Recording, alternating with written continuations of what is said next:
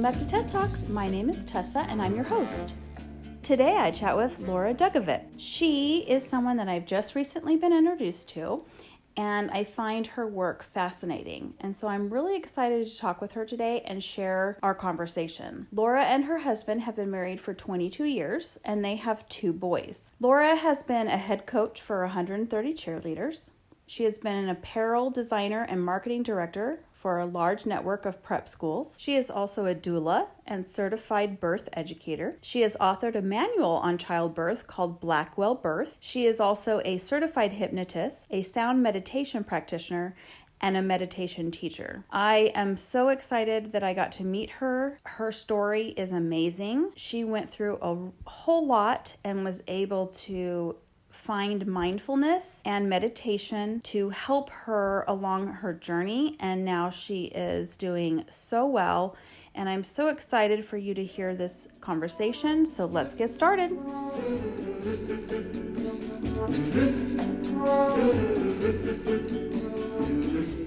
Laura, thank you so much for joining me today. Um, I'm really excited for my listeners to um, be introduced to you and to learn from you. I'm really excited actually to um, learn from you today. So I guess I'll start with how did you or why did you like come into meditation and sound meditation? Like what was it that propelled you through that journey? Yeah, so in, um, and thank you for having me. I'm so happy to be here. um, but yeah, so it's so interesting. It was a cascading roller coaster snowball of effect. Well, so it was the last day of 2019. I always joke that my body knew that 2020 was going to be a total crap show from day one. I tell everyone, I'm like, so like, I had the scoop. I You knew. knew. I knew. It's like I know you guys found out like March 6th. I found out January 1st. On December 31st, and this this might be shocking to people, and I don't think you know this at all. Like we don't know each other by the way, No. people. Like we met and we're like and a mutual friend said you guys need to talk, so that's what's happening. But so I actually got Botox for the first time in my life on December 31st. My body had a really severe inflammatory response to the Botox, and it wasn't instant. It was I had a little rush of adrenaline and weird whatever right after having the injections done. I did a micro tiny amount, right? And uh, exactly 24 hours later, my body went into shock. And I had it turned into a pretty severe medical crisis of um, short term acute adrenal failure as a result of the inflammation. Um, it was my body, my body like basically knew there was a foreign invader. My body was like something is very wrong and it inflamed. So I had it had affected my adrenals really adversely and I went into shock. We didn't know what was happening. And that's a whole long story. My husband and I cover it on our podcast. Like so I won't get into the whole thing, but that was the initial trauma and failure and problem. So was it like a, an allergic reaction or it was something completely different? Yeah, so I mean, not in the technical sense of what an allergic reaction is, mm-hmm. right? Because that's anaphylaxis. So, and there are people that have anaphylactic reactions to Botox, but they then have to be trached. They have to have a trach put in, and they're usually hospitalized for four to six months because their breathing is um, arrested. Yeah, so Botox has a black box warning, y'all. I'm just saying, like, didn't think about it, didn't read it ahead of time, but it does have a black box warning for a reason. They're not hiding it. It can go really great, and I'm super jealous of everyone that gets to do that for in perpetuity and have smooth, gorgeous foreheads. Everyone else gets to watch me Right. and see what I get to be like the science experiment of our generation where like I cannot inject anything, so you get to watch like a natural progression. Yeah, so yeah. everyone keep an eye on my Instagram. You get to watch how that goes. I've always been afraid of stuff like that because I was like, no, I'll be the one in a million who gets cancer. So Right. Or my hair will fall out. I'll Yeah. have some sort of a Yeah. response because, and I'm like that. I am the canary in the coal mine. I'm Mm-hmm. quintessentially that canary. So I don't know what I was thinking in the first place. I didn't even tell my husband that I was doing it. I knew he would be so stressed and freaked out. And I'm like, then he'll see. I, I'm just not even gonna tell him. And then like three or four days later, I'll just be like, see, by the way, babe, I got Botox when I was up getting my facial. It was no big deal. It's totally fine. Right. Mm, no, what happened was 24 hours later, I started flushing and having these crazy sweats. And then I go in the bathroom and I start vomiting and I'm starting to just shake all over my body. And instead of saying, oh, babe, I got Botox, it was no big deal, I said, hey, babe, I'm really sorry. I think I have something I need to tell you. I'm really, really sorry. So I got Botox yesterday and I am. I think I'm reacting to it. I think something's going wrong. Because at first I thought maybe I have a flu. We just got back from Christmas travel out of state, right? No, it was symptoms that were beyond anything I'd ever experienced. Um, and so, anyway, so at which point, um, so then we got on a Botox injury support group on Facebook to try to find information. I'm like messaging my esthetician and saying, hey, so this is happening. I'm not hearing from her. Like, it's radio silent. I can't get any answers. So I'm like, let's Google which that's not terrifying or anything. Right. You know what's a good idea? You Google is your, di- your trauma dying. support groups or Google or Dr. Google.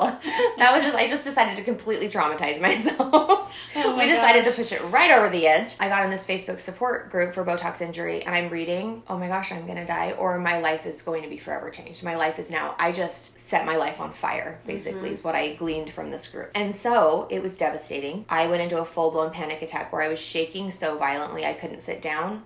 I couldn't eat or drink. It was terrifying. And basically, I came to the decision, and I'm not saying it was an accurate one, obviously because I'm alive, but I came to the decision that I was going to die.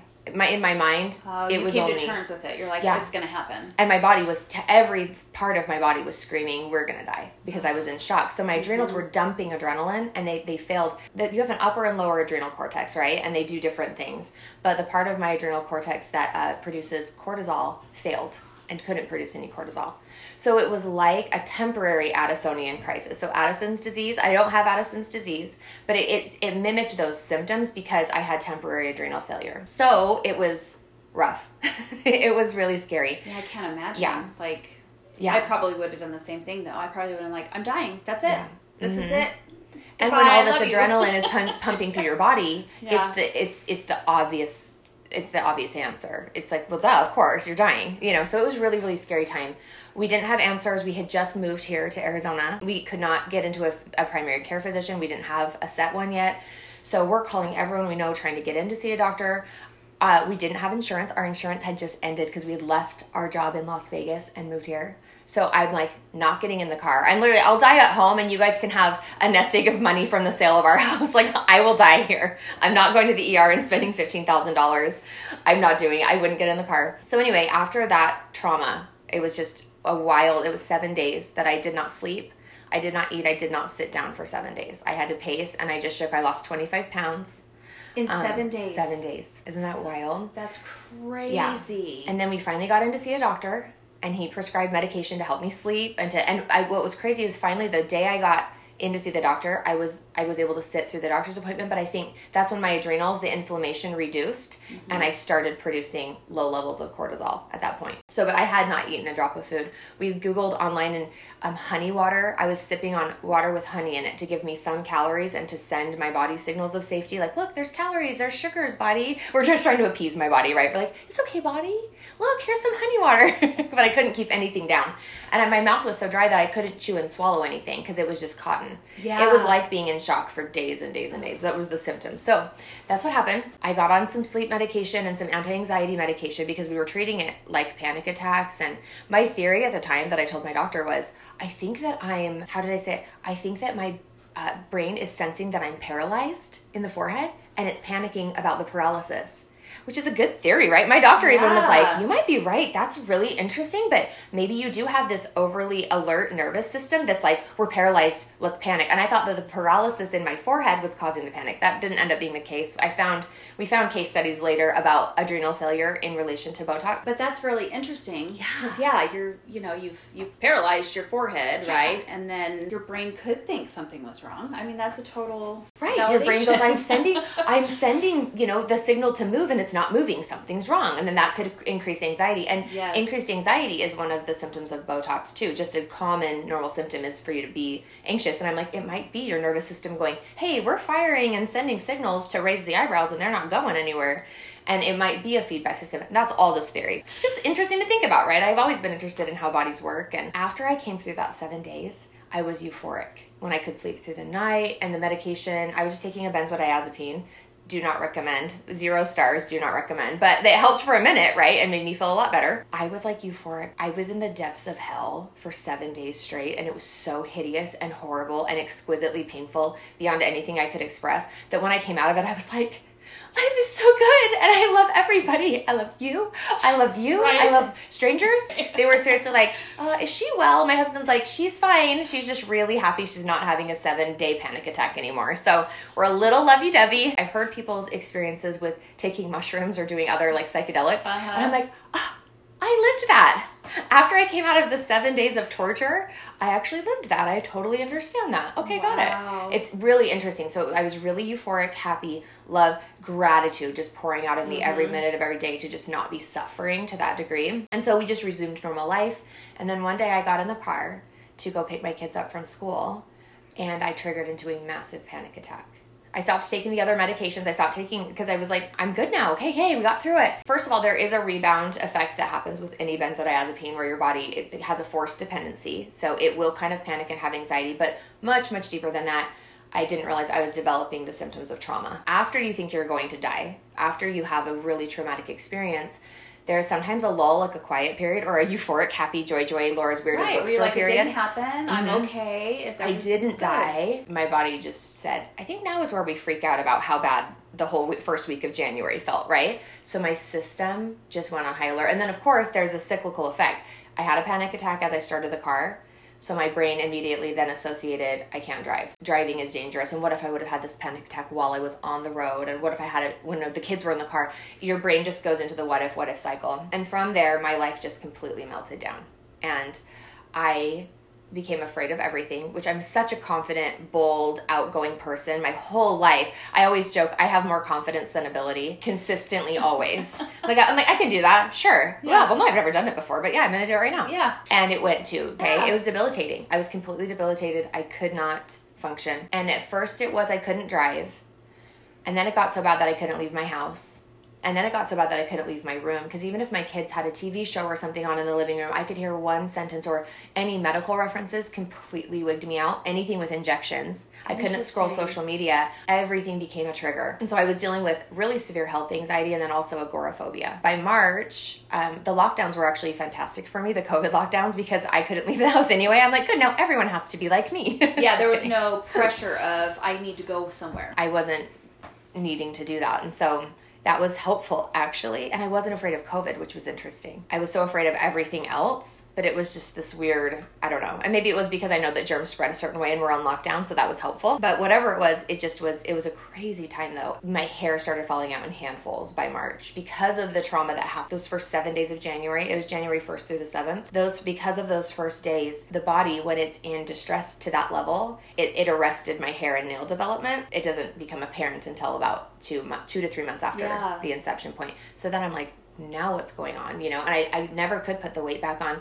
The first day my husband left to uh, go back to work, he was out of work all of January, all of February. He works in solar. Finally went back on February 26th. That was the day I got up. I was like, no, babe, you're fine. I'm just going to stay in bed. I got up to walk to the bathroom because of the medications I was on to now try to, because I went back on medications, obviously. I blacked out walking to the bathroom and broke my wrist, fell on the tile floor, Because you can do it. It's okay. You is- got this. This is great. This is so fun. But the medications they were putting me on made me worse, and they lowered my blood pressure to a point. I already have really low blood pressure, so I had dangerously low blood pressure. Now a broken arm. I mean, it was just one thing on top of the next, and that's what brought me. One friend said, "Hey, I'm so sorry. I just feel so strongly. I need to tell you this." And he introduced us to eye movement processing, which is similar to rapid eye technology, similar to um, EMDR. A lot of people are hearing more and more about EMDR Yes. this practitioner that I went to, she's been in practice for 30 years and she's developed her own sequence um, using hypnosis in combination with lateral and bilateral eye movements, which have now been proven. I'm so grateful. Andrew Huberman, Huberman Labs, like he just, I just heard a soundbite from him and I'm like, oh, it's so exciting to hear that we're doing the studies and the research. So there are now published studies on bilateral eye movements That's awesome. reducing anxiety. And so I went to a practitioner in Tempe who did what what's called eye movement processing. Within two sessions, I was sleeping through the night. After 6 months of just abject suffering, I found this woman and was sleeping through the night after two sessions and then was able to drive after four because I, I was not driving. I was not able to drive. Mm-hmm. And then after six, I feel like I, I remember it being on the sixth session. I came back into what I call the seat of my soul. Like I felt safe to inhabit my body. I felt like, I mean, spiritually like speaking, for anyone who believes that you're a soul living in a body, right? I felt like my big toe was like dipped into my body. I'm like, my body is in turmoil. It's in chaos. I don't want to live here. Right. And so I was like, I had a big toe holding, like as a placeholder, but I'm like, I can't be here. like my Protection body is, yeah. yeah, my body is not a safe place. And after the sixth session, I feel like I had done so much work and just releasing that stored emotion and the fear around these scenarios that it completely changed my life. And then I have just become so passionate about meditation in conjunction with these other things because meditation is all about coming into presence with ourselves. And we wouldn't even need things like eye movement processing or these different therapies if we were truly fully present in our body every day. My um, business model is not, you need to come to me to feel better. Uh, I now have a practice. I trained under that same woman and I have a practice doing eye movement processing. But my goal is I want to work with you a few times and give you tools. And I want to point you to the wellspring of wisdom that is in every single one of us. It's in you. Your healing, the keys to your healing are inside of you. The keys to regular releasing and just coming into into full presence with ourselves, it's that gateway of meditation. Yeah. So a lot I think this kind of goes in conjunction with some things that I've been learning, you know, about mm-hmm. myself and how I'm trying to retrain my brain to think differently so that yeah i, I don't have those um, and I've, I've talked about this before but you know like i'm an empath but i'm the type of empath that like i literally take it in and on to be a good friend even to be a good mother i think it's bad to be such an empath where like you take it all on because it hinders you from being the best you. We need this mindfulness and take time to meditate. My favorite phrase is to stop and say, what am I feeling right now?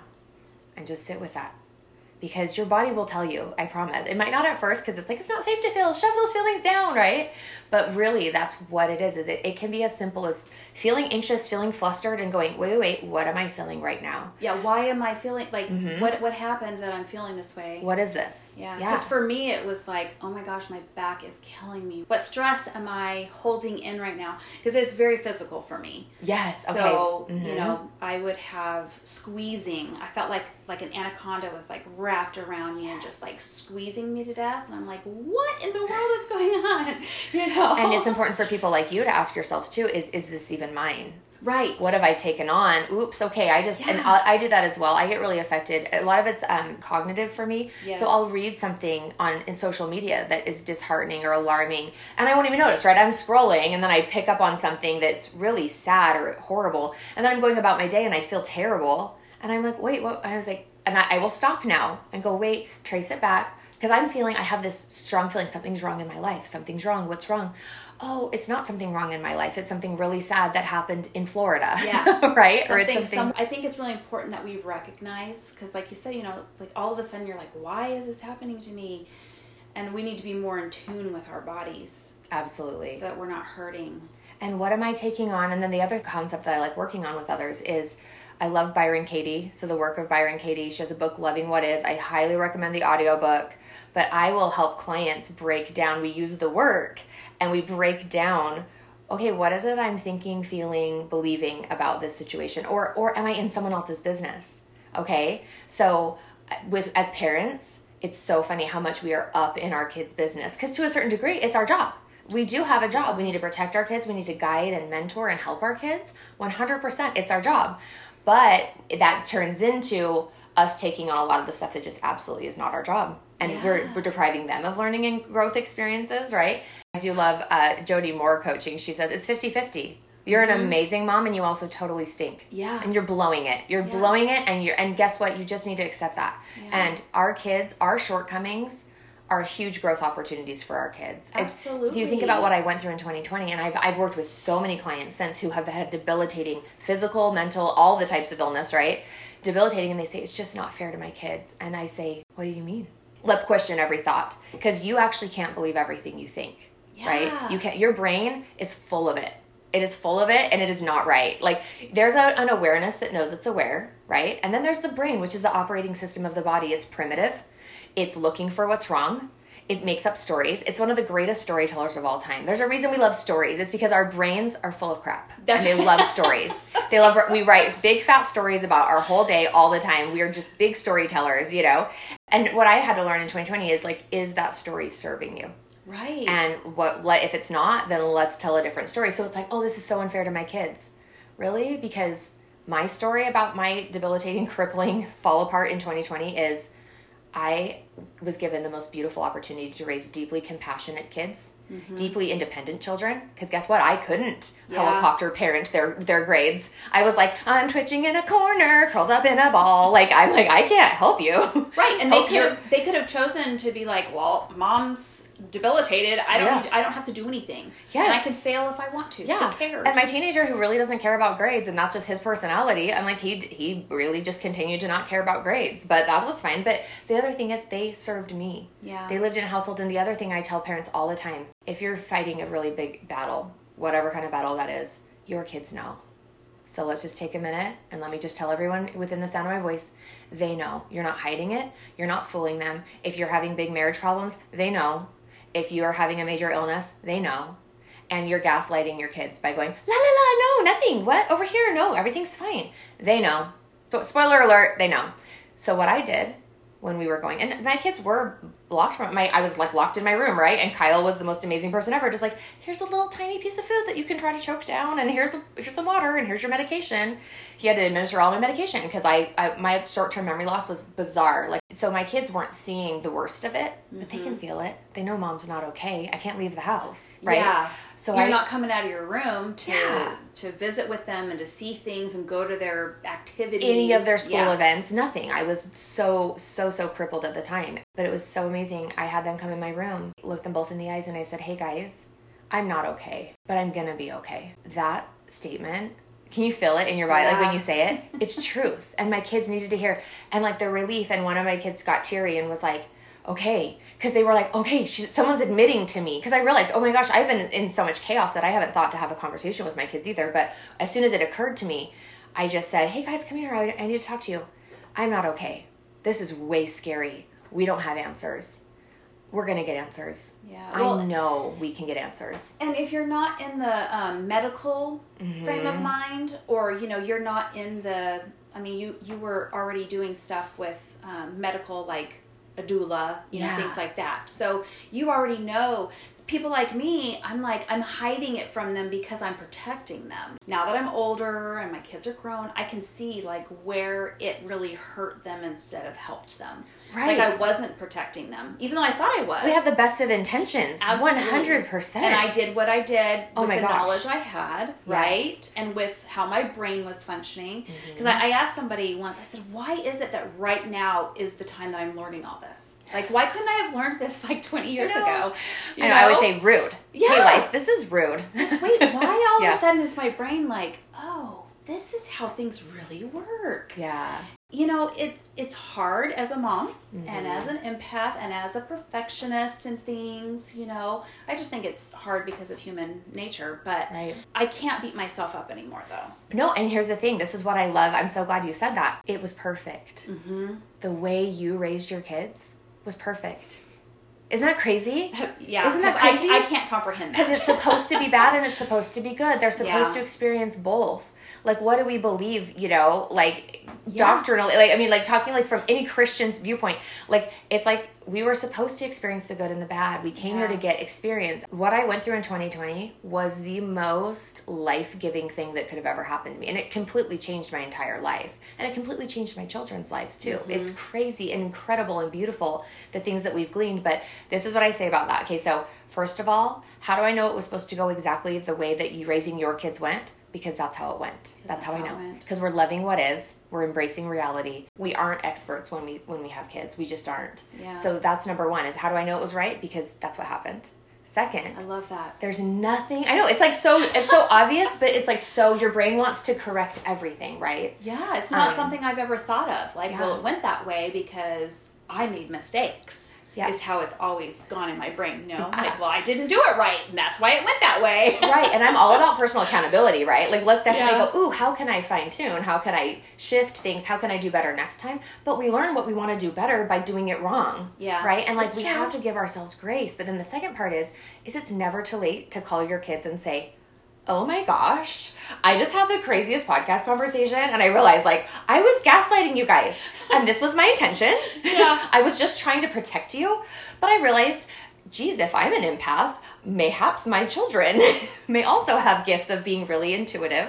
yes And I am so sorry because you mm-hmm. probably had this really disconcerting feeling of, oh, something's not right, but mom's like, what? Rainbow sunshine, right? Yeah, sure, that's Totally. happening. But guess what? That also gave your teens, your younger, like your kids had the opportunity to go, hmm, I, this feels weird. And Yeah. they're honing their own receptors. Yeah. And they're learning how to deal with it. And guess what else? Even but the thing is is it can be so healing for you to have that conversation. For you to say, "Oh my gosh, light bulb moment. I just want you to know. I know I was an amazing mom, you know. And I was I was also awesome. also, we're connected and I love you and like look what an amazing adult you are. Yeah. So I'm pointing out that, you know, I'm sorry that I was still we're learning how to be a parent the whole time we're a parent. Absolutely. I'm still learning. I mean, I've Oh, been yeah. a parent for 25 years and I'm still learning. Yes. And it's it's also crazy because, you know, at first when you become a mom, you're like, "Oh, it's always going to be this way." But each kid is so different and then Uh-huh. you're like, "Wait, this doesn't work for this kid. What do I do now?" Like you have so to you throw just out your playbook all every of time. them because you can't you didn't get it right the first time. Yes. Because the second time is totally different. Yeah, you write like a perfect playbook, and then the second baby comes in and like drop kicks it out the door, and you're like, Yeah. "Oh, I wrote. I thought I really authored a fantastic manual, and that was just for that one kid. So great, and they're already kind of through that process, so that's fun. Yeah, it's crazy. Yeah. So anyway, so that's but that's what meditation allows us to do is we can get really quiet and and also and notice that defeating voice that's like, oh yeah, so I did that wrong. Mm, no. I was learning. Wow, I learned so much. I got to practice on these beautiful children. And guess what? Guess when your kids are going to have so much depth and clarity and empathy when they have their own kids. Yep. And they're like, "Oh, yeah, this is hard. I don't know how to do this." Yeah, I can remember uh, my mom saying that, or maybe it was my dad, but I can remember that as a as um, like a teenager. Like Mm-hmm. someday you'll you know be grateful, and, and I was always like, no, I'm gonna do everything totally different than you. I can't remember if it was after my first or my second child, but yeah, I was like, Mom, I am so sorry that I was a terrible child. Yeah. And this is way harder than I thought it was going to be, you know? Mm-hmm. So I earned a lot more respect for my parents after I became a parent. And maybe not everybody does that, but, Right. you know, and maybe some people won't until they're, you know, older. And then they're mm-hmm. like, oh. Because I felt like this whole last year has just been a huge learning era for me Right. you know and the people that have been brought into my life they're teaching me almost mm-hmm. every single person that i have met this last year there has been a huge teaching moment or you know months of teaching and it's been amazing and Right. definitely mindfulness is i think one of the things that has really helped me you know like really thinking about it not overthinking it Mm-hmm. and not stressing about it is it true like Mm-hmm. that's very important like if it's true okay so then we do this if it but if it's untrue why are we letting it Take over and, Yeah, and guide and inform and yes. And that's what I like to say is like the starting point for all of this is to all realize that we're in some form of prison of, of our mind. Our Mm-hmm. mind, we have built some, it has helped enclose us behind bars. And the act of mindfulness, the act of meditation, it is that the process of looking at this bar and going, all right, does, is this real? does it serve me? Mm-hmm. And if not, why am I allowing it to be here? Why am I allowing this to inform my worldview? And we're in a constant state, in my opinion, of unlearning. I feel like, and that's what we understand about the mind, right? So from ages zero to seven, you are in your theta state, right? So when we talk about brain waves, there's the alpha brainwave state and beta brainwave states. Theta is when you are REM sleep is theta, okay, where you're dream dreaming, deep meditation, hypnosis, theta state, driving when you just go into autopilot and you're driving and, you all just get home you somewhere end up somewhere and you're like Or- why did i come here or you miss an exit like four exits back and you just now realized you missed the exit. That's theta. Your brain is just like, ooh, you're moving fast. You're going, you're in the zone. Like you get into these autopilot programs, and theta is a really healing brainwave to be mm. in. It's extremely creative, and that's what hypnosis does. Is hypnosis is not taking away your free will. You're not you you will remember everything you do. It's just getting your brainwaves slowed down to theta, and theta is where programming can take place. Isn't that interesting? yes And so that's how we delete what no longer serves us, the belief systems that we've taken on from childhood, and we can upload and reprogram your brain as a computer. And the theta waves are the it, that's the that's the wave we want to ride to redesign the brain. Um, and then the delta waves are the deep deep sleep, like you're just out out cold. okay, so and delta are really really healing brain waves as well, really slow brain waves. Um, but in our daily waking lives, we're mostly in the al- alpha and the theta, or the alpha and the beta. So yeah, so it's really interesting. But children from zero to seven are almost constantly in a purely theta state. When we measure the brainwaves of children, they're theta brainwaves, interesting which tells you you are being programmed from zero to seven. And then your brain shifts after that. At the age of eight, your brain shifts into frontal lobe function. way way heavier. I mean, still everyone's frontal lobe works. So they're like, this lady on this podcast was saying kids don't have frontal lobes. Well, we know they're not developed fully until like 25 now. Well, right, I've heard 21, right. I've, and now I've heard I'm hearing 25. Yes. Right, and that's why alcohol is so dangerous for younger kids because it's like no, it affects that frontal lobe, and when it's in the developing stages, it can actually cause really severe damage. It's not helpful to the brain at those stages. I don't know, although it's not ever really helpful to the brain, as we find it's a neurotoxin as well. Alcohol's a neurotoxin. So, um, anyway, but yeah, so it's just interesting. You are being programmed. So, what did you hear when you were little? What did you see modeled for you when you were little? Did you hear, oh, we can't afford it? Or did you overhear people complaining about you? You know, for me, it's funny. I constantly heard people say, oh, well, she's a lively little thing. Oh, she talks a lot, doesn't she? Oh, man, she does. That, that Laura does not shut up. Wow, you know. And I was like, and I internalized that as like, oh, something's wrong with me. And it's interesting because it's funny when when people talk a lot i'm just a communicator that's just who i am Yeah. and I, I communicate to connect i'm also a really good listener now but i wasn't before but i just was like blah blah blah blah like i'm here to communicate i'm here to connect Yeah. and that was my way of connecting but as people were judgmental of it right and what people projected as is it's all about you when someone's really talkative they're like oh she's all about herself Yep. and it's like, no, when people are a natural communicator, that's their bid to connect. It's not a bid to show off. It's not a bid to have attention. It's a bid to connect. Yeah, that's why judgment is so terrible because it Mm. hinders people. It keeps them from being Yeah. them. Who they're meant to be. Yeah. And I love, like, in, in, in my eye movement processing sessions that I went to with a facilitator, I've really healed that. And I actually just was recently at a, a gathering and a woman made like this offhand and it was totally it was it was for sure meant to be derogatory but it's fine but like i, I met her and I, i'm really friendly and gregarious uh but I love talking deep ideas. I- In a social situation, I'll also kind of totally clam up because I don't do small talk well. I'm really uncomfortable with small talk. But if someone wants to tell me their trauma, I'm like, yes, go on. what? Oh, okay. You know, I love hearing. awesome. Like, I want to go deep with people. Yeah. And so when I do, it's like, oh my gosh, the back and forth is so great. And then we even played a game where people are like, oh, say something you're working on. And so I said, oh, da da da da, this is what I'm doing. And um, and later my friend told me, oh, she said it was so funny. She talked more in the last two hours than I have in like a week. And I know that's supposed to be like, wow, she talks too much. And it was so funny because I was like, I just, I'm so blessed to be a communicator. I love to communicate. And I, I love that it just shines out. And I love, and I'm here to communicate. And now I have a message, right? And I have a message to people you are not broken. Nothing, there's nothing that has happened that is mm-hmm. not fixable. And I'm like, oh my gosh, I'm so glad that I have this mouthpiece on me to say, to send these messages of comfort, peace, encouragement, and owning who you are. Right. And hi, I'm Laura. I talk too much. I had my 10,000 hours, my Malcolm Gladwell Outliers 10,000 hours. I had 10,000 hours at age seven.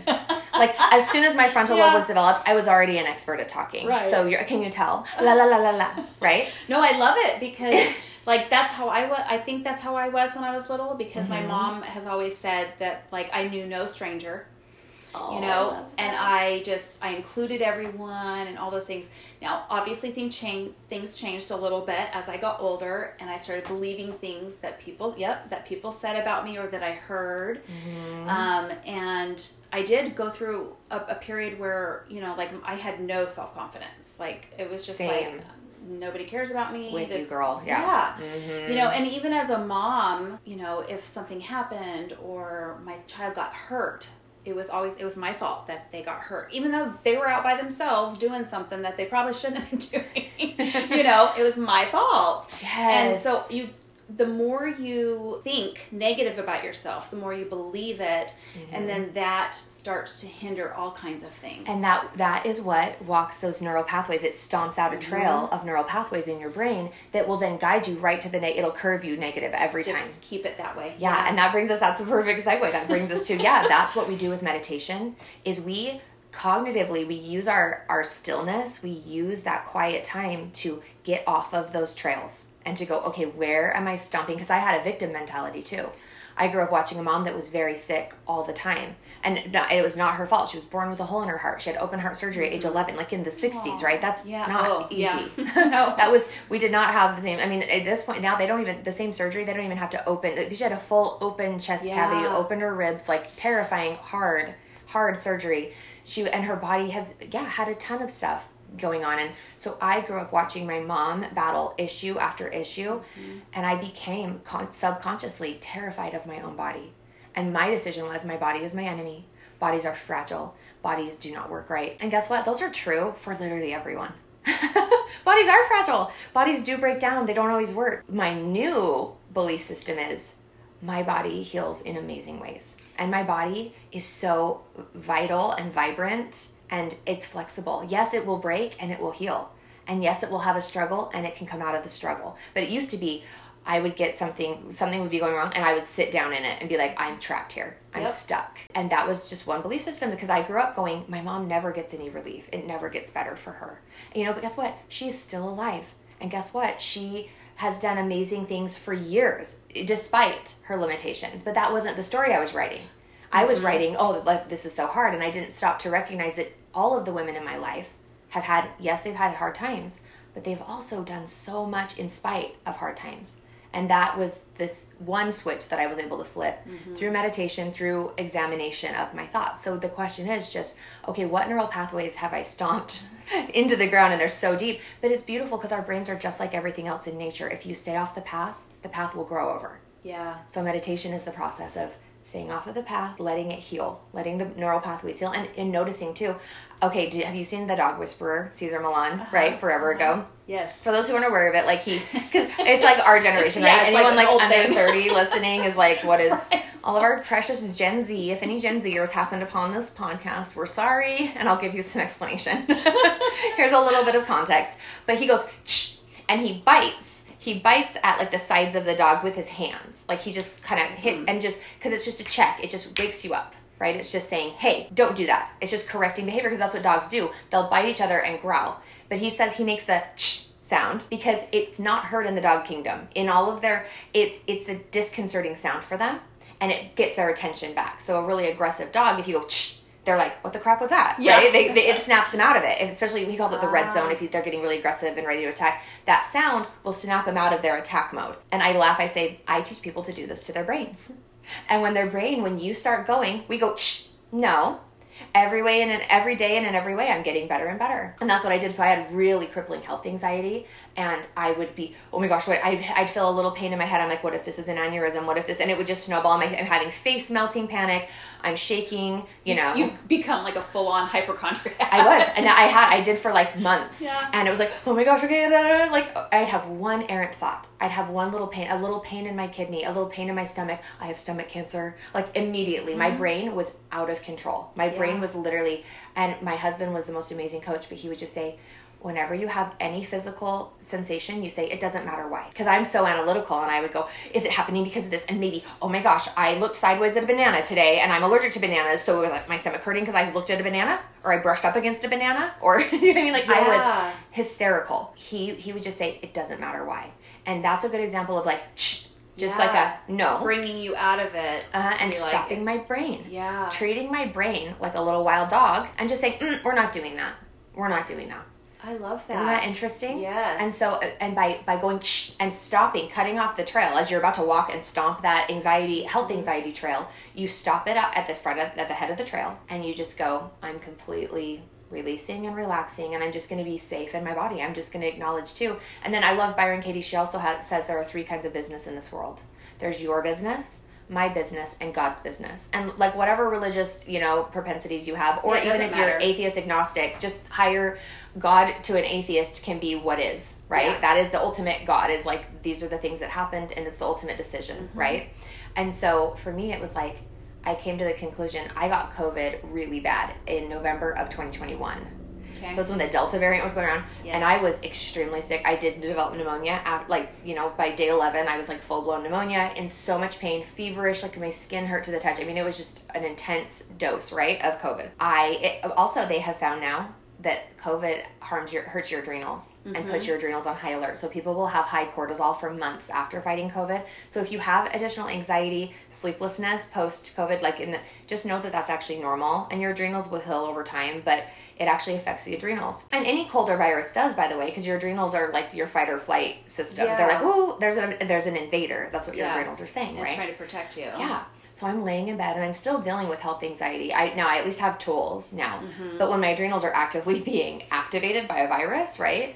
And I'm having kind of some of those intrusive thoughts and my body's actually exhausted. It feels so horrible and so painful that it's really easy to believe I'm dying, I'm not okay, right? Yes. And it was so cool because I'm basically on the verge of a panic attack in the middle of the night by myself in my room. My husband and I sleep sleep separately because when I was in insomnia land forever, it's like you just need to sleep, so go in the guest room, like be out of here, right? Yeah. So I'm by myself. I was just like, I'm willing to see this differently. I'm willing to let this go. Okay, mind, body, like let's just guide ourselves a different direction. And it came to me, this is none of my business. And it was profound. It was like if I live or die, literally none of my business. Now, if I take my vitamins, my business. If I wear my seatbelt, my business. Those are things that I can control. But the actual act of if I'm going to make it or not, literally not It's my not business. you, yeah. And even even cancer, right? Yeah. I can do chemotherapy, I can do surgery. I recently lost a best friend to cancer. It was just last year. It was devastating and she did everything right. She did everything she Right. could do Yep. and she didn't make it. And I also have family that has fought cancer and they're still here. It's not up to us. No. Like we can do our part, but the actual act of life or death is up to God Mm-hmm. in whatever form you believe in God. And it was like that was so powerful. And I was literally panicking. I and I was literally in my bed in my head going, This is none of my business. This is none of my business. And I'm shaking and I'm feverish and I'm just a mess. And I'm like, I have Gilmore girls rolling in the background because I'm just trying to like calm my sister and be like, look, Connecticut fall. It's fine, body. Look, we're having a hot chocolate and watching Connecticut fall, right? And it's hard unless you're in, I think, working on your mindset. Right. You can get taken away by those sensations and those fears Yeah. so quickly. And so it, it was a beautiful thing. And so I, and I, I probably sound kind of, and I really am big on radical acceptance. So this might sound extreme to people. So just come play in my sandbox a little bit with me. Just play along and just think. And what Byron Katie uh, asks people to do is like, just ask, is it, could this not be just as true? Like, oh, I messed up my kids. Okay, back to the, oh my gosh, I just, Yeah. I wasn't really honest with my kids. I was kind of hiding the fact that I was hiding my struggles, so I kind of blew it with my kids. So what's the reverse of that? I totally nailed it with my kids, and my kids got exactly what they needed. They got just the right amount of trials and their mom not being perfect to Mm-hmm. grow into the compassionate, intelligent people that they are. Could that not be just as true as I blew it? Yeah. Because you can't prove either one. No. Isn't that interesting? And so it's just about playing with it. And so I, I tell people a lot of times when, especially when you've had chronic health problems your whole life, you feel so victimized. And I, I know that was my experience. I feel so traumatized by my own body, traumatized by the stories I have about my body. Yeah. And as I just actively, and it's not as simple as affirmations, right? Like looking in the mirror, I'm good enough, I'm smart enough. Yeah. But affirmations are real. Like it's not as simple as that, but the stillness and the really coming Mm-hmm. face to face and like reckoning with those beliefs one by one, that is powerful. And then as you realize what the limiting beliefs are, you flip them. Yeah, well, Right? and affirmations can just be the beginning of Yes. helping you move forward towards that mindfulness and that connecting with your body and saying it's none of my business. Yeah. and that's what I've realized as I would rather go through my life being optimistic as all get out and having people be like, she's an idiot, like she's a fool. if I'm happy, it doesn't matter. Yeah, it doesn't matter because you can you can you can be chronically ill Mm-hmm. and be miserable, or you can be chronically ill and you can be happy and Mm-hmm. you can make good things happen. and you can be chronically ill and like honor those really hard days right because i've had and i've been there i've been like i've had horrible physical Oh, yeah, it's real. i mean and i wish like in your show notes let's put some pictures of some of my life stuff because it's like heinous i look like hitch i had like a wild Oh. allergic reaction and like I was deformed for months and then Uh-huh. got a staph infection from my skin breaking open. My swelling was so big that it pulled my skin apart. And then when it finally, swelling finally went down, we got everything figured. When all the swelling went down, my face hung off, like the skin hung off of my face like jowls. Like I looked like I was 65 when I was 34. Oh my it was, gosh. I've been through it, Yeah. y'all. Like, trust me, we're not just going, hey, people with chronic illness, it's fine, get over it. We're not no, saying that. No, no, because there's saying so many things that people go. through. One thing that I've really learned this year is Mm-hmm. that you know what, every single human being is going through something. Yes. Every single human being has some form of chronic illness, mental health. We all have issues. None of us are perfect. Right. And instead of judging someone because you th- you Mm-hmm. know what they're going through and that how they're dealing with it or reacting to it is not how you would, that doesn't matter because it's none of your business, right? Right. Your I love my that. business, God's I think- business. I think I'm going to use that a lot now. Oh Um, yeah, with I our adult it. children, Well, get in your business because like that's the only place you get to belong. especially this year, I've really had to. Is it's not my responsibility. It's not my responsibility. But I really feel like the more we could talk about uh, mental health and Mm-hmm. and how to be mindful and how to Yeah. help ourselves so that we're not in this victim mentality all the time Right. or we think no one else is going through this no one knows how i feel and i might not know exactly how you personally feel but i know what i've gone through Mm-hmm. and i'm you know i'm pretty sure that we could if we like you know Compared notes. compared notes we'd be like oh wow you get it And I love the quote, all pain is the same. At its Mm-hmm. root, at the end of the day, it's just pain yeah, deep, deep sadness is deep sadness. Whether that's over a betrayal, whether that's over a loss of a loved one, you know, sadness is sadness. And at its core, like at the bottom of sadness, it feels like sadness and it feels the same to everyone, you know? Yeah. And same with physical pain. You reach, in fact, yeah, the brain will shut off after a certain point. So when you hit the climax of physical pain, like whether that's a car accident, a broken anything, it's like pain is pain is pain is pain. And we've mm-hmm. all felt it. And the truly compassionate thing to do is to acknowledge that. And everyone, yeah, there are people that have not experienced extreme levels of pain, but what I realized in 2020 is it's coming for all of us at some point. So I want everyone within the sound of my voice to have the tools they need for when it does come for them.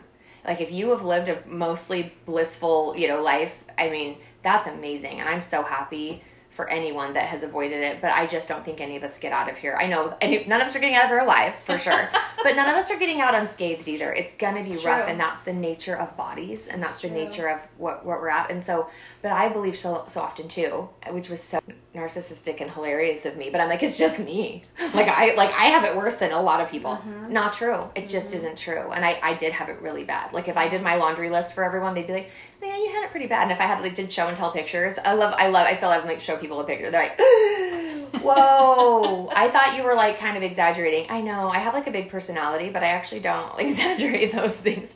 I say things with a lot of vibrato, but I'm actually not making this up. It's Yeah. you know, it's a very real thing. But well, and when someone doesn't know you your whole life, you know, and they Mm-hmm. meet you after you've gotten through The storm, you know, right. yeah, they don't know. Now, it, you know, maybe if they went through it with you because they were your friend or your family, you know, then they have a little bit more understanding and compassion.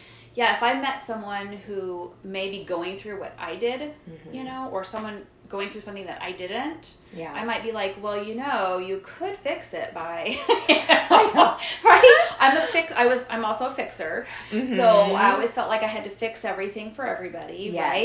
right? And take care of everyone. Like it's my job, but it's mm-hmm. not. But my job is to have compassion for people. and hold space. Like that's my favorite thing is I love holding space and just listening while people get all of these bars. You know, they tell me about their jail bars and I'm like, "Oh my gosh, yes." And I hear and listen, listen, listen and get it all in front of you and then just start but which bars am I just gonna saw out? Like mm-hmm. like an old cartoon, right? Get the Yeah. saw out and just saw the bars away. Which ones like are just not serving me and I'm in a prison of my own making.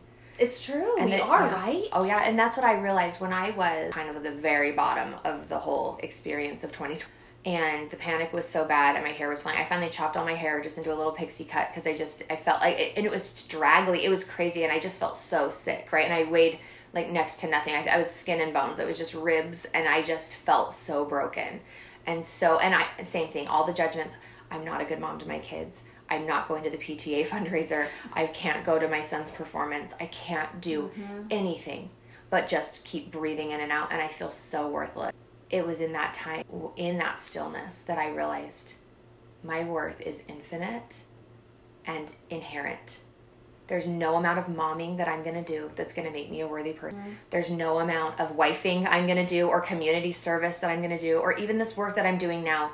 I am no more worthy right now, helping hundreds of people and doing my sound meditation and doing all the things that I do. I am no more worthy than I was curled up in a ball mm-hmm. Without my hair, mm-hmm. without anything. You know, with my service golden retriever Kevin spooned into me and shaking and trembling and not even able to like make a meal for my children. Yeah. I had just as much worth in that moment and I experienced it. I had the craziest experience, just the spiritual experience of feeling how loved I am mm-hmm. and just my conscious awareness and my ability to I started doing a practice of just laying in bed and sending love to everyone I knew. Or I would send text messages to everyone I knew and just say because I had so many friends and family right who I could call when I'm having a panic attack. I'm like, Yeah. Kyle needs to sleep, so who's on the call brigade who I can call and say, I am freaking out and I just have to talk to somebody so that I'm not unhinged, you know? Yeah, you And- need you need a tribe. Oh my gosh, yeah. Yeah. And so I would just text them and say, and I'm sure those texts seemed really like, but I'm like, I just love you so much. You don't understand what your friendship means. But that is so beautiful. And like in a totally broken state. And you know, I have a client who her dad was a quadriplegic, had the trach and mm. the breathing machine, even his respiration had to be done for. And when he passed, she was so heartbroken. And because he was an amazing man. And he was, you know, he had the I think he could communicate. And he had left this indelible impression on all of his family's lives, all of his children. He loved them so perfectly. And I'm like, and the average person would go, oh, but how? How could he love them from, you know, a wheelchair? And from his love shined through mm-hmm. everything he did. And it had nothing to do with his physical abilities. So, and we all have the ability to love. yes. And two, just, and I just call it like, just get in the river of peace. Like, did you just get in the river, you mm-hmm. drop your oars, you spread your body out, puff your chest so you can just float, like fill your lungs and just float and feel. And it, everyone listening do this right now, just take a minute and breathe and just feel your inherent right now. Because you know you're trying. You know you're doing everything within your capacity to do. Mm-hmm. And my message is is like there's so much more, but it's all there for us. Like we can all explore it by just coming home to that part of ourselves that know that there's no end of beginning to what we can do and that like our love, love literally can solve everything and you can love from your bed rolled in a ball. Absolutely. I've so like within the last week I had an experience where I was talking with someone and they're like, "Well, I just feel like I have to do this because I have to earn my like I already knew that that really wasn't true, but it really hit me and I think it was because someone else was voicing kind of how I have felt in the past. You know, like, mm-hmm. well, I've got to earn my. Yeah. And so when she said this, it hit me really hard and it was like, you don't have to earn your like you came to this earth with worth Worthy. already. 100%. Yeah, and then I think it was two days ago. I was I love Lauren Daigle, and I've always loved her song. I don't know what it's called, but she when she sings, it's the um, "What have I done to deserve love?" Yes. You know, love like, Like this. this. And I was listening to that and just singing my heart out, and then all of a sudden I was like, "Wait, what? What did she's saying? What have I done to deserve love like this?" And something just said to me, "You you deserve you've deserved it since the beginning. You mm-hmm. didn't have to do any. You have worth, and God loves you." And I I mm-hmm. mean, it just hit me really hard, and I was like, "Oh my gosh! All this stuff that I've been doing, and all it's just preparation for whatever's coming next." Yeah. Which you know I've said before, like I'm afraid. I really am afraid because all these things that I start learning, I'm like, wait, what is this getting me ready for? you know, like, oh my Yeah. gosh. But I think if whether you're you know over the age of seven or you're you know a hundred, whatever, if we could know, if we could feel our worth, if we could really feel it, maybe we wouldn't struggle so much. Absolutely. But it's that mindfulness of getting ourselves to the point where we can feel. Where we can experience our worthiness. yeah, And it's and it's in the stillness. It's in quiet. it is. And it's in communion with yours and Well, that which is higher. I know? loved how you said like you would even you'll just even lay in bed and like send out like oh I love this person. Mm-hmm. That is you know is something that I've learned in some of my life coach classes is that okay so who do you need to forgive that you haven't That's a big one. and who needs to forgive you. Okay, that's a hard one. That's been the hardest for me. No, and I'm perfect. Yeah, I just have was just like, done my best. why? I haven't done anything. but actually what I what came to me yesterday as I'm making this list of people that I need to forgive me, Mm. I what I realized, and maybe this is just for me, you know, it might not be for everybody, but I realized, or the people that I need to forgive, they also need to forgive me yeah. because they weren't the only problem in whatever it was. Two takes two to tango, right? There's two there's two unconscious pain bodies bumping up against each yes. other. Yes, and if we're not sure what is going on, or if we're not sure of ourselves, we're mm-hmm. gonna we're gonna do it wrong. But also, so in realizing who I need to forgive and who should forgive me, I don't have to call all those people. Okay, half of them I pro- I don't even know where they are. Like, Yes. you know they they may be here, they may not. Maybe they've passed on. I have no idea. Like it really hit me that like there's so many people way in my past that I really need to forgive and that need to forgive. And so then some people can start to worry, well, how can I how can they forgive me when I can't call them? but it's the same thing. Sending those thoughts out into the universe can really even if they don't know what's going on, it doesn't matter. they yeah. can feel peace though. Yes. They can. I can Mhm. feel peace. and you can feel peace right and i teach that so much in my my seminars and lessons you can hold a grudge all day long but julie's over there living her best life. Like she has no idea you're mad. Yeah. like especially if you have a tendency to be offended really easily Yes. which some do and some don't. I, I i'm hard to offend. I feel like i had a really rocky life and it's like now you have to basically come punch me in the face for me to know you don't like me. That's like even this lady like this backhanded comment. That's cool. I know. I'm such a good talker. I'm really excited to like u- utilize this going forward Yeah. because i have a message Well, you know and and, it's when you're fine. at peace with yourself though, nothing else other matters. people's yeah, other people's opinions or judgments are about can't them. hurt you. Well, it's about her. Like she was really timid and quiet at this Yeah. gathering, right? And that's okay. Like she's a timid, quiet person, and she thinks that the value is in being quiet. And there are times when I'm extremely quiet. I can't wait. And it's funny. People are surprised when I say this, but I'm planning on doing a 10 day silent meditation retreat where you don't talk. You take a vow of silence at the beginning of it, and you sit in meditation all day. And it's really grueling. I've heard it's. In fact, I practice sitting on my floor a couple hours every day. Like I'll do take clients and appointments. My Zoom clients, I'll take online, and I'm sitting on the because I'm I'm training myself to be able to sit for a 12 hour meditation day. I love not talking. I love being completely by myself. So yes, it's a mouthpiece. Like I have a tool Uh-huh. and I can use it, but I don't have to use it. I love to be, and, Yeah. and, and maybe that's why meditation is so delicious to me too. Because I was Vata, talk, talk, talk, move fast, go, go, go, my whole life, and now it's like, oh no, it feels really good Yeah. to back it off a little bit. Well, but it is good because if you're a person who is just go go go all the time, you burn when it do you all ever do anything for yourself, right? Yeah. And so the whole point of mindfulness is to coming into your own, feeling what you need. mm-hmm. You know, we're so I don't know if we're selfless all the time because most of the time we're not, but you know, like we don't feel. I think especially as moms, we don't feel like We're, we're, allowed. focused. Like we're Yeah. outwardly focused. Yeah, we don't think about taking care of ourselves or like, okay, I need five minutes to meditate, right? Yeah. I just need to lay on my bed for five minutes and have no one jumping on me, Mm. no one yelling at me, so I can hear the thoughts in my head. hmm I love that. And see, and that's what I will say. People will all the time, they will say, I can't, I don't have time to meditate. You don't have time not to meditate. It sharpens the saw, if you're familiar with the Covey analogies, but it's like, no, you sharpen the saw and you can chop the wood in half the time. But, and I'm talking five minutes. Bodies are incredible, brains are incredible. Five minutes of sharpening that saw, you will massive difference in the mm-hmm. way that you interface with everybody and the way you go about life yourself. And I love, so there are a few things. When you slow down, time slows down and that's not a fact. Nobody like nerd check me on that. I'm saying when you embody slowness, you become you're able to see things in a broader view, and you will get Yes. way more done going slow than you will rushing around and feeling frantic. Because being frantic is a state of mind, and being still and slow and steady is a state of mind, and you will get way more done in that second state of mind. You know.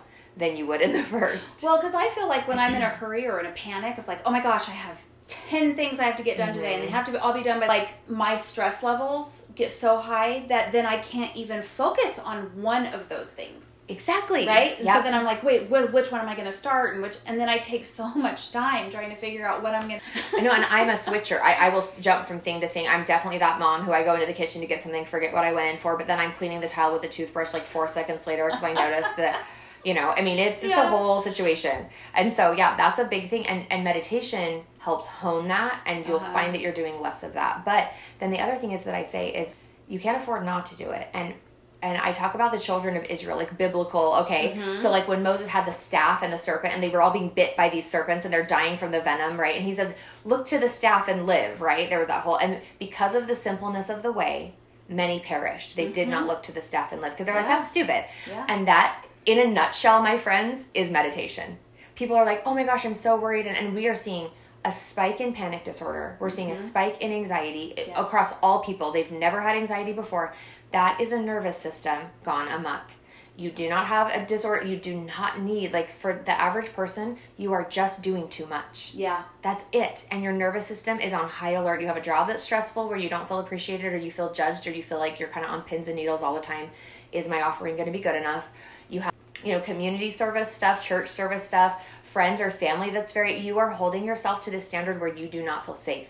And you're not even noticing that you don't feel safe because we're so used to not feeling safe that we don't even notice it anymore. Yeah, that we don't know the frog in the pot, yeah. right? The boiling Yeah. pot. We're all boiling and we're like, why am I feeling like my insides are being cooked? This is weird, but this is how it's been for so long that I don't know. Yeah. That's how it is. And I know meditation sounds oversimplified, and the other problem is you might not notice a big difference for like a week or two, right? Mm-hmm. But you, it will snowball, and there's a reason why the most successful CEOs in the world, like millionaires, billionaires, creators, artists, they meditate 20 minutes a day, like end cap there without fail. They will skimp on it. They will not back down off of it because they know what it does. They understand the value, and your nervous system cannot afford for you to not tune in at some point. Like we are, and and that's what they said. They said we're going to be kind of hitting epidemic level mental disorders. But I'm Yes. like, it's not mental disorder. They are nervous system disorders, and that's why people are seeing more in your Facebook feeds and your Instagram feeds about somatic healing and breathing. Those are all forms of meditation and mindfulness. Mindfulness Yeah. is simply coming into full presence with the body. So a few quick ways people can do this are box breathing. So just a deep breath in for four seconds, hold at the top for four seconds, big exhale out for four, hold for four in a box. Okay, like for Ah, you can choose eight seconds, you can choose four, four, five, whatever your breathing pattern is, but count it. If you were to do five minutes of box breathing a couple times a day, especially if you have something like a lot going on, Mm-hmm. it helps. So that sends just like kapow, like just a stamp your foot. Hey, nervous system, we're knocking you back into regulation. When you control your breathing, it sends a signal to your body that you're. We, sh- we shallow breathe when we're stressed. Mm-hmm. You'll notice that you're just breathing the very top part of your lungs. Okay, and that's sending stress signals to the body. When you take a big, big, deep, full breath, and Eckhart Tolle says one deep breath in, one conscious breath in and out is a meditation, just one. So if we just stop right now and deep breath in, hold, deep breath out, that right there, you notice that there's Yeah, like a tune in. it. Yes. Everything just goes, mm, everything hums. Mm-hmm. So driving, I do this all the time when I'm driving. Or you get to a light, I have the goal. When I'm at a stoplight, I'm going to take a deep breath in, hold at the top, deep breath out, hold at the bottom. Deep breath in, as many as I can get during the mm-hmm. cycle, and just back to normal. Right? So people, what people don't realize then is that meditation is not like you have to take time out of your day to do mm-hmm. this. You find time in your day to incorporate it, yes, to Even. anchor and to and I even mean, just to begin. Yes, just Mm-hmm. start when you're noticing how am I breathing? Set a timer on your phone for every 2 hours to just ding and you can check in and do a body scan and say, where am I holding tension? Where am I what what are my thoughts racing about right now? Yeah. Cuz I would catch, you know, I had a really big betrayal in my life a couple years ago. And I would catch myself just ruminating and like having an argument with this person or telling them off, right? Like this really hurt me. I didn't like it. Like, Yes. right? You hurt my feels. And it was so wrong. The way you did this was so wrong. And it was like, I would catch it and go, oh, we're not doing that anymore. That was sad. That's a bummer. Oh, body, I feel you. And, and I'm not talking about bypassing because there's a whole, we could go on a Yes. whole other entire episode on cognitive bypassing. I'm not saying to not feel your feelings. In fact, it's the opposite. So, like I was saying, with a chronic, someone with chronic illness, and you are just sick of, be in that that day. Mm-hmm. Hit a pillow. Write some really angry words in a journal and be like, I am so angry. I am fed up and I feel cheated. This sucks and I'm done. Honor that. Oh my gosh, friends, you have the right to hate all of them, but get it out. Well, yeah, get it out. because the more you hold it in, it's just trapped. It well, and that's what. I've learned is that for me personally, Mm-hmm. the more I've held something in, like the more sick I feel.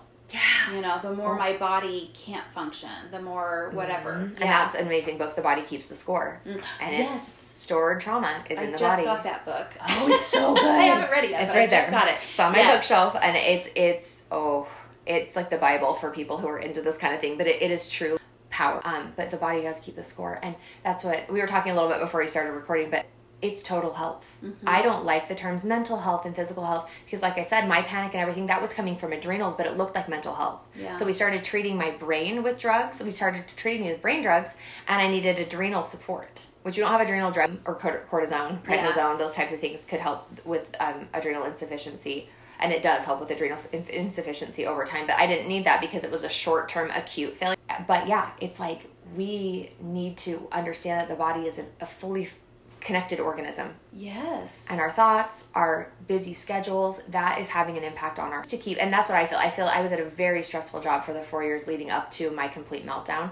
And I even think the Botox thing, yes, it was the trigger, but my body was so heightened that I think that my body was like invader, and it yeah, was already it was just so like wrecked. the last straw. 100%. the cherry on top. Absolutely. And I Yeah. was in a because I was in a toxic workplace environment for four years. Yeah. And I didn't realize it. I, I wasn't willing to see you know, and so I was like, and I felt so loved and helped. You know, I felt like really valuable within Mm-hmm. the community in certain ways. But I had a really toxic boss. I had they had some really toxic policies and things in place like that was very two-faced and scary and weird and I, that makes you uneasy uh, on a, on a core level but i was stuffing that down and i wasn't looking at it because oh i love this program that i'm running and i love this and this is so meaningful and i'm so passionate but really my nervous system was getting run into the ground Yeah. and it was coming here and then yeah having the botox injection but my body was already on such high alert that it just treated everything like an invasion so there will be a reckoning and I, I would much rather be helping people on the front end of it and going hey let's just get your body calm now Yeah. let's start coming back to wholeness you know so that And we so- can handle what's Yeah. coming in the future Yeah. because yeah. it's like even this younger generation right now they're so stressed and anxious Mm-hmm. because of all the things that have happened i mean you know and and we as we learn we can help them yes um, and as they learn then they can help the next generation and then maybe it will get better instead of getting worse like Right. because that's what i feel like it's been going is into is in a bad we're not recognizing our feelings Mm-hmm. we're not re- recognizing that other people have feelings Mm-hmm. the same that we do right so you know it's very important to come into this and connection, right? Yes. Just like a deep connection with one another, with ourselves. And yeah, the more we connect to ourselves, the more we're aware of everyone. Yes. Right? When we come home, and I call it the seat of your soul, I just felt like I came into the seat of my soul. And from my seat, infinite compassion, compassion Mm-hmm. and wisdom and infinite, you know, I work with clients and I'll take emergency clients. There are days when I'm doing client work for 10 hours a day and people are like, "Oh my gosh, and I'm are you okay?" And I say, "It's incredible." yeah I feel so good because I stay in my seat too. I've heard the most horrific stories. People have had the wildest levels of trauma, stuff that would have any crying, losing it, and just like your faith in humanity is questioned after you mm-hmm. hear some of the stories that I've heard from my, you know, my seat in the state. But it's crazy because because I've been in such dark and scary places. I'm not afraid of their darkness. I'm not afraid of the, and it's not their darkness. I'm not afraid of the darkness that they're wading through right now. It's not theirs. Let me be. Let me fix that statement. Let, let's correct that sentence. Not their darkness because they don't have darkness, but that they're fighting through the Yes. dark mist that they're wading through and trying to get through. And I know that there's hope and healing. And so Mm-hmm. it's so powerful to sit in a space and be a beacon of hope and clarity and go, oh, let's challenge that belief. Oh, let's ooh, let's break that up and let's like let's bind these people, these perpetrators, these people that have harmed. Let's not give them one more day of power and we're reclaiming ourselves. And that's mm-hmm. my wish for everyone is to just fully come into the seat of theirs. And from that place we can help others to find their seats as well. I love that. What a different world we would live in if we could all find the, what you found. And and some of us are on that path. We're getting Oh, yeah. there. So the more of us that can get there, the we can point the way. Yeah. We're like signposts going, it can happen, healing happens. yeah, I think it's so awesome. Yeah. Um, is there anything else that you would like to like any advice, any one last piece of Yeah. of wisdom for for my listeners? Yeah, so um, and we didn't talk much about sound healing, but it's so amazing. So there are over 400 published uh, studies on music as medicine. So looking up free free resources like on YouTube, you can look up meditations with binaural beats. Binaural beats just bring you they'll more readily bring you into your theta state. So it's kind of a cool biohack.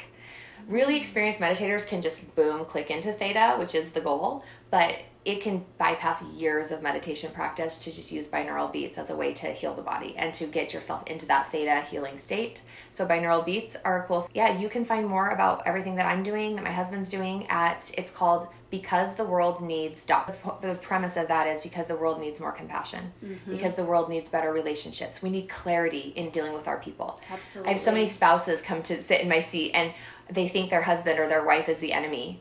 And by the end of the session, they're like, "I'm my enemy." Got it? And I'm not. We're not blaming. I'm not. We're not talking about abuse. Right, We're talking right. about healthy, amazing people who are doing their best and they're having miscommunications. Let's be clear. Yes. Because abusers are the enemy. Like we need to get out of situations. Let's be clear.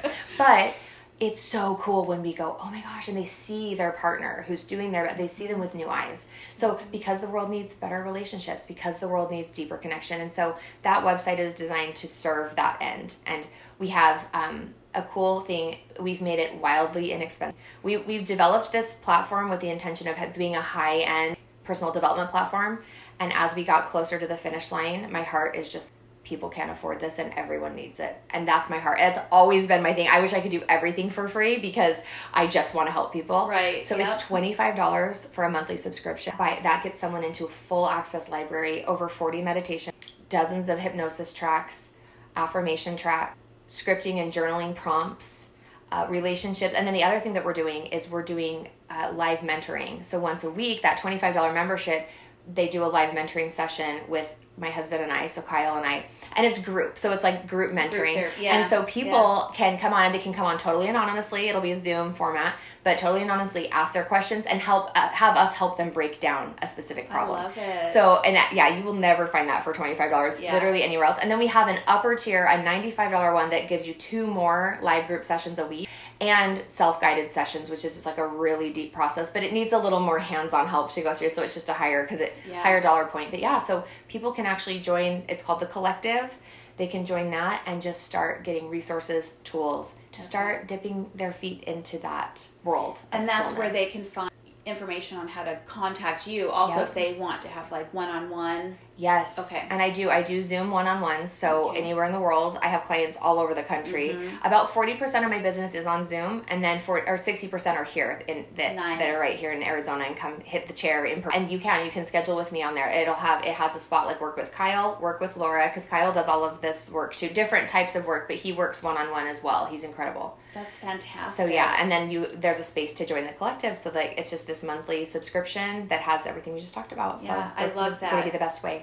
If we're working together we are just becoming better together so I love it. Yeah, and I, everyone needs the biggest thing that I have found. Everyone needs, and so many people I work, they need more community and connection. yes And I was like, that is what we have to create a space for a safe place that's not about being cool, not about like putting someone else down, not about not like all communities are like that. But you know, sometimes communities are a little aggressive or intense or not your vibe. I'm like, we've got to create more places where people can connect and heal together in a safe place. in a safe place where they understand that oh i'm not the only one going through this Yes, Yeah, isn't and there's no so judgment. powerful? So That's powerful. very, very important. Thank you so much. I have learned so much. I am so excited to um, get to know you more, and um, maybe we'll have a follow up. I would love in that. a little while. As you know, I like to talk. As was evidenced by this, it's like, oh, I just hate talking to other new friends. no, I love it. I love it. All right, thank you so much. Yes, thank you.